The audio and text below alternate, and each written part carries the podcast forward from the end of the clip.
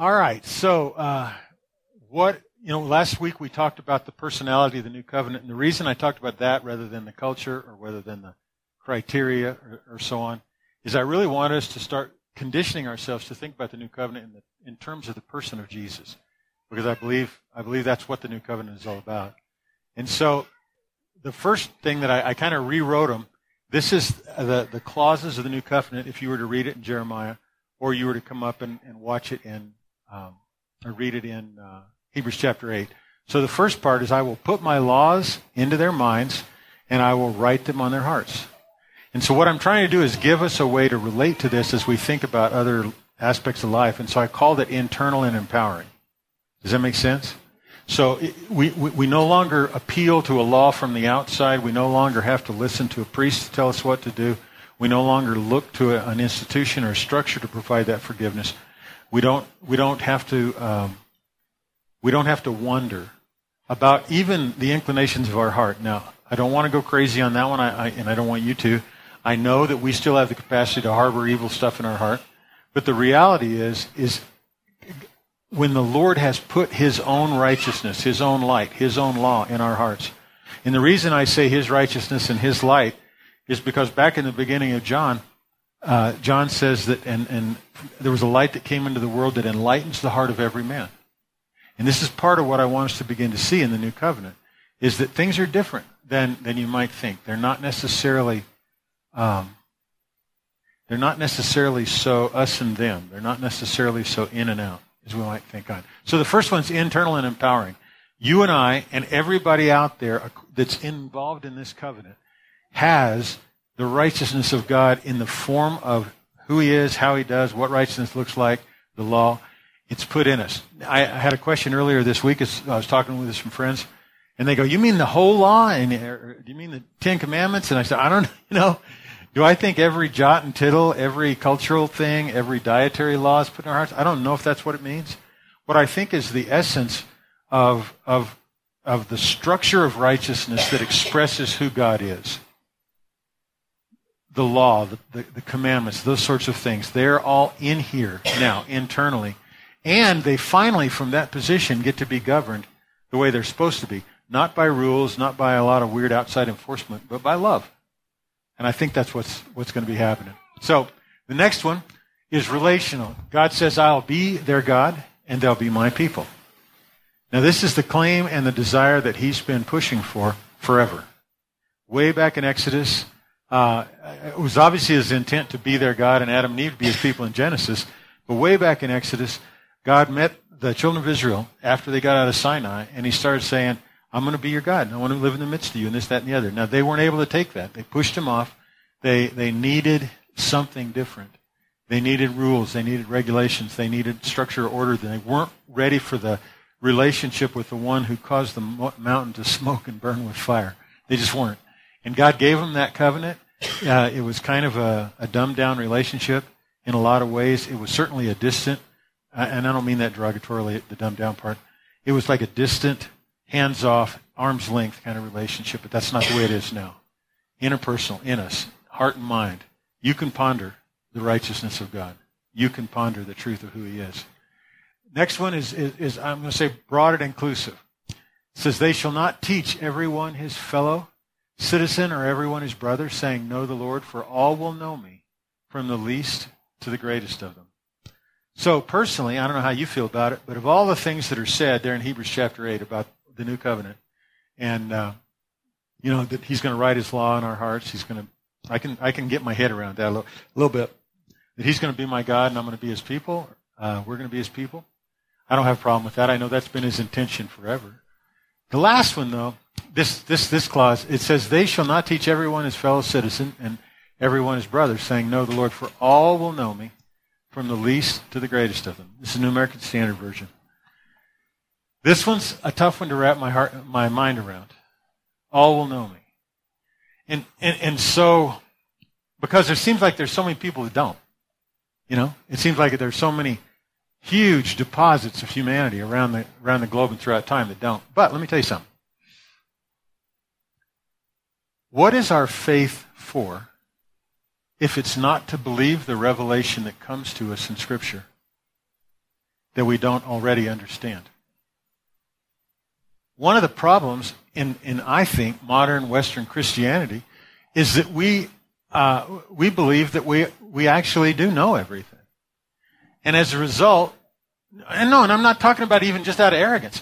I'm saying we've, you know, if you've been around church very long, you've been in Sunday school if you were a kid, you've, you've listened to it on radio and TV, you've heard people like me yammer and yammer and yammer.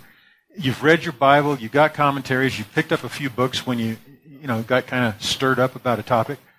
And you'd think with all that study and all that reading and all that stuff, you'd finally, you know, get a hang on it. If you spent that much time cooking, I'd expect to come over to your house and have a gourmet meal every night. And uh, if you've spent that time working on cars, I wouldn't expect you to be broke down on the side of the road looking hopeless, you know. But Christianity is a different breed of things here in our culture. We have an expectation of understanding, but we, I think we fail to really seek out the core of most matters and just believe them in the face of all the evidence. And I think that's what I'm passionate now about the new covenant.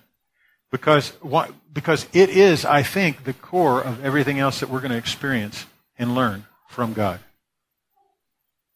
And I'll explain why in just a second. But this one, uh, the idea that not every, that everybody's going to know, there's plenty of evidence in Scripture to link it back to to ponder it. For instance, it was the one I told you about uh, in, in the prologue to John, that uh, coming into this world, there was a true light that lightens the heart or enlightens the heart of every man.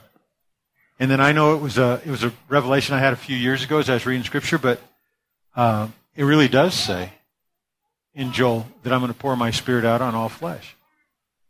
And that was hard to listen to because at the time when I first started pondering that, I was a Assemblies of God guy and a vineyard pastor, and I thought, you know, that we had like a Pentecostal privilege or some such thing, and that the Holy Spirit was designed to be poured out on hungry hungry uh, non-Pentecostals and charismatics that want to be Pentecostals and charismatics. And uh, it's just not like that. God's doing a big thing. And he's been doing a big thing since the beginning, and, and he's revealed it through the, the prophets. This thing we're reading about in the New Covenant that's cited in Hebrews chapter 8 was first prophesied almost word for word uh, by Jeremiah. And so it's cited in there. And we looked earlier last week to the fact that it also has roots in Isaiah chapter 9 6, for unto us a child is born, unto us a son is given. And the government rests on his shoulders. I think the new covenant is that government. I think it's the one that God has established. And it says there that it's going to last forever. It's going to be established on the throne of David, and it's going to go on and on, and it's never going to suffer anything but increase and peace. Now, back to my point. What do you use your faith for if it's not to believe something that's stated plainly that you can't see? So, that's that one. Okay, the, the next category I put in there is that given and sustained by God's own mercy initiative. In other words, the new, new covenant is something that was God's idea. It was God's initiative. He gave it based on his own mercy, not on our, our works or anything like that. And it says, For I will be merciful to their iniquities, and I will remember their sins no more.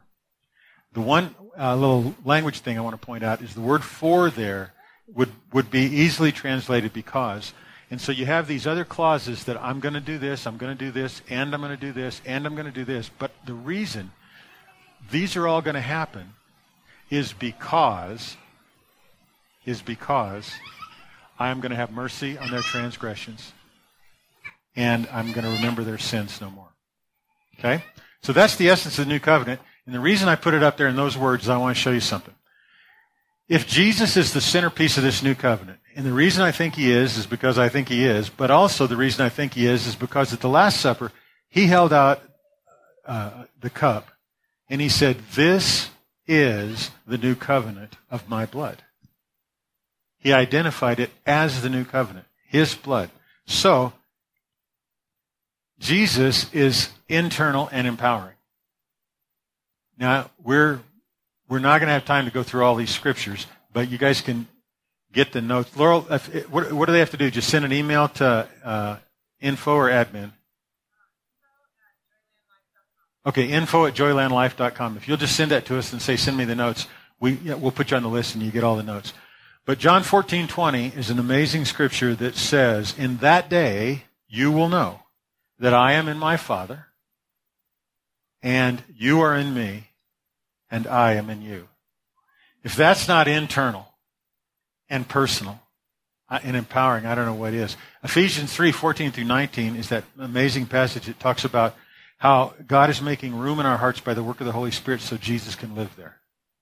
Okay? Internal and empowering.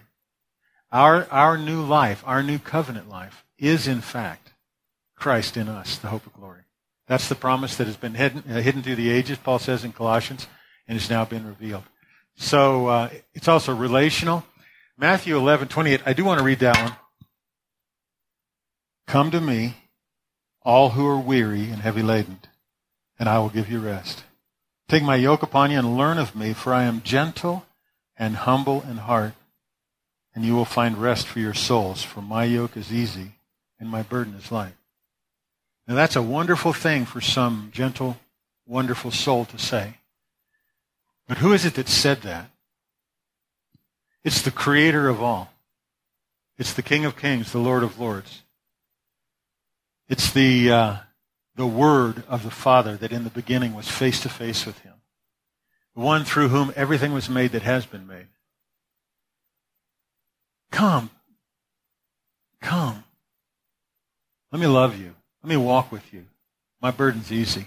Jesus is relational. That's why I think that we can think of the, the new covenant in terms of relation, in terms of relational relationality. The uh, John 15, 12 through 15 is where Jesus ends up saying, I no longer call you servants, but I call you friends. Has there ever been a God throughout the history of humanity that said, I don't want to call you servants. I want to call you friends? The answer to that is no. But it's true of our it's true of our King, it's true of our Savior.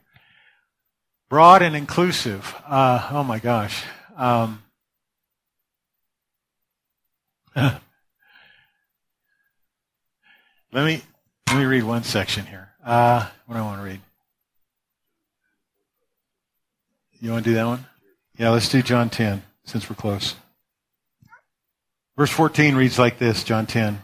I'm the good shepherd, and I know my own, and my own know me. Even as the Father knows me, and I know the Father, and I lay down my life for the sheep. Now listen to 16. I have other sheep which are not of this fold. I must bring them also, and they will hear my voice, and they will become one flock with one shepherd. I don't know where your mind runs when you hear Jesus say that, but more likely than not, if you've been in church for a while, you'll be thinking about, you know, the Gentiles and coming to know the faith. You'll be thinking about Cornelius and Peter uh, ending up in his house at the admonition of the Lord, the leadership of the Spirit. You'll be thinking about uh, the dividing wall being broken down, the two being made one. Paul talks about theologically. Um, there is a great deal of broadness and inclusiveness to this. And we've seen that everywhere on the earth that the gospel goes, the story of Jesus being the King of Kings and Lord of Lords, the story of his death and resurrection, everywhere that we go and celebrate this covenant, men have the capacity to come to the Lord, men and women. There's a reason for that, and it's this covenant. It's the nature of Jesus expressed in this covenant. And the last one is given and sustained by God's own mercy and initiative. 2 Corinthians 5.18 is, is where it says, uh, it, it, says that uh, God was in Christ, reconciling the world, and the, world, the word behind that word is cosmos. So let your mind and your imagination run to understand the breadth of the cosmos that's being talked about. It's not just being talked about saving the earth, and it's not just being talked about saving a person or a few people. But it says that uh, God was in Christ reconciling the cosmos to himself, not counting their transgressions or their sins against them. And then he goes on and he, he starts talking a little bit. And We're going to look at that in a little bit more detail. Uh, John 3, 16 and 17. Uh, For God so loved the world that he gave his only begotten Son, that whosoever, you know, would believe in him. And he didn't send his Son into the world to judge the world, but that the world through him could be saved. So these are the characteristics I think that can very easily be seen in the life of Jesus, and we really ought to ponder them all the time. Those are the characteristics of the new covenant. So let's imagine that we actually fully believe that the new covenant is the government that we're under and that rests on the shoulders of Jesus, like it says in Isaiah 9 6. What can we do and how might we do it differently? Now, I think there's a ton of examples, but I picked one, and I'm going to try to walk you through it as quickly as I can. 2 Corinthians 5 14 through 21. For the love of Christ controls us, Paul says. All right, so I see that manifesting this concept of internal and empowering, okay? And I'm not just trying to be cheeky with this. I just want us to start thinking in terms of does the covenant reveal itself through what Paul's teaching here? And I think it does. Having concluded this, that one died for all, therefore all died, and he died for all, broad and inclusive, so that they who live might no longer live for themselves, but for him who died and rose again on their behalf. So that speaks to the relational component. Therefore, from now on, and this is a powerful statement, therefore, from now on, Paul says, we recognize no one, broad and inclusive, according to the flesh, God's mercy initiative. Even though we have known Christ according to the flesh, yet now we know him this way no longer.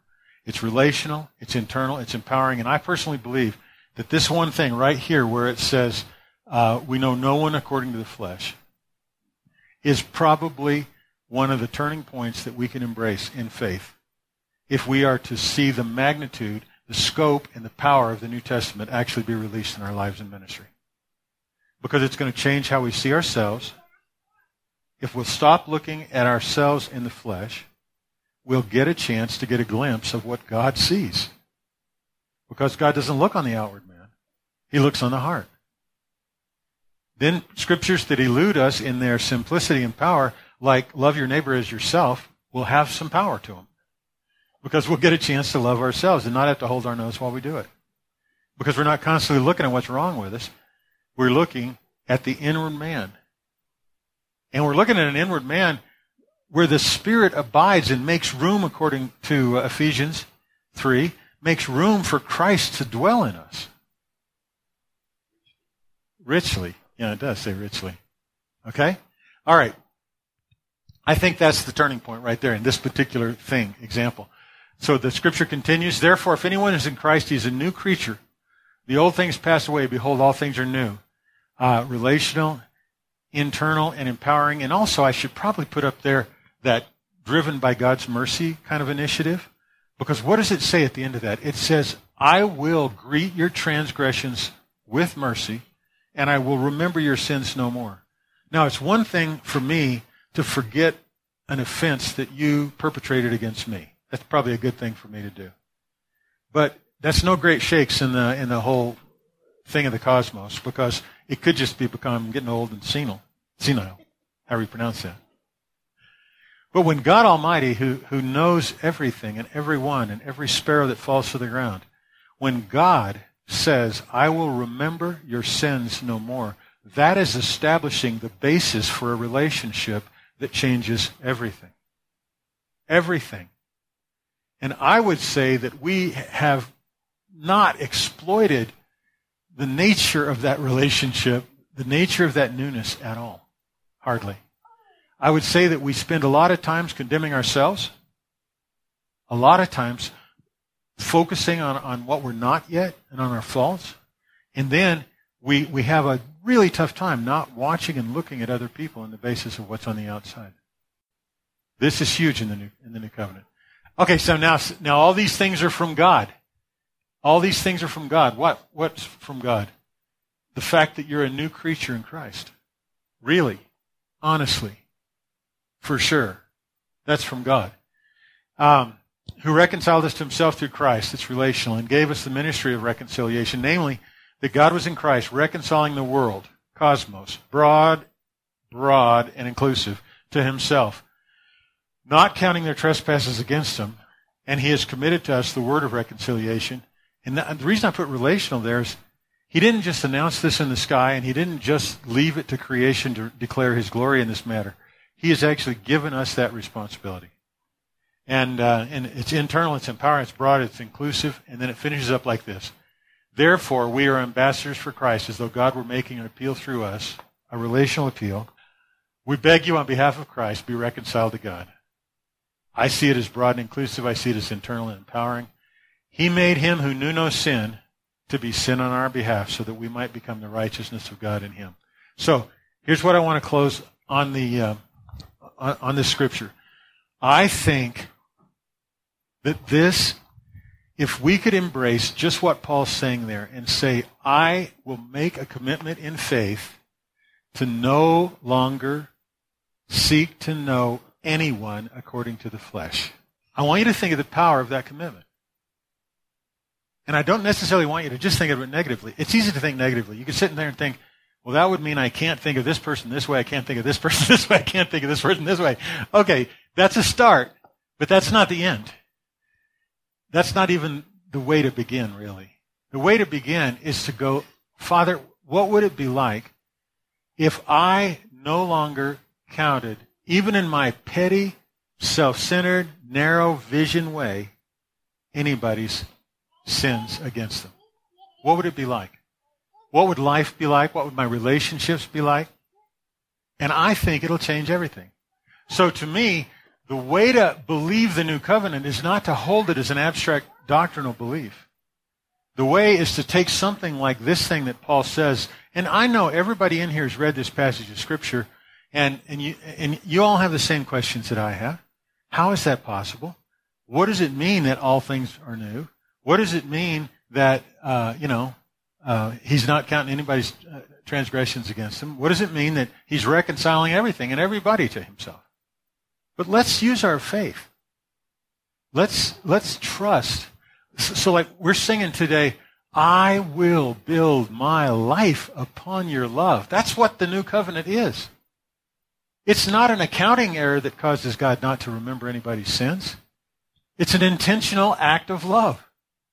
It's an intentional act of love, and we can live in this covenant. So, the last thing I want to say about the covenant tonight is, is, is I beg us to start taking it seriously, start putting it at the center, let it be the filter of all that we read about in Scripture and all that we think. And if we go through a big, important passage of Scripture like this one that's talking about God reconciling people and people being new and all things coming from God and, and, and, and, and we need to be reconciled, just, just let the new covenant as best as you understand it, be the guiding principle, the interpretive lens, the filter through which you do that, and then try to apply it some way. One simple way. So, like, go a week without, without trying to figure out somebody on the, on the basis of the flesh.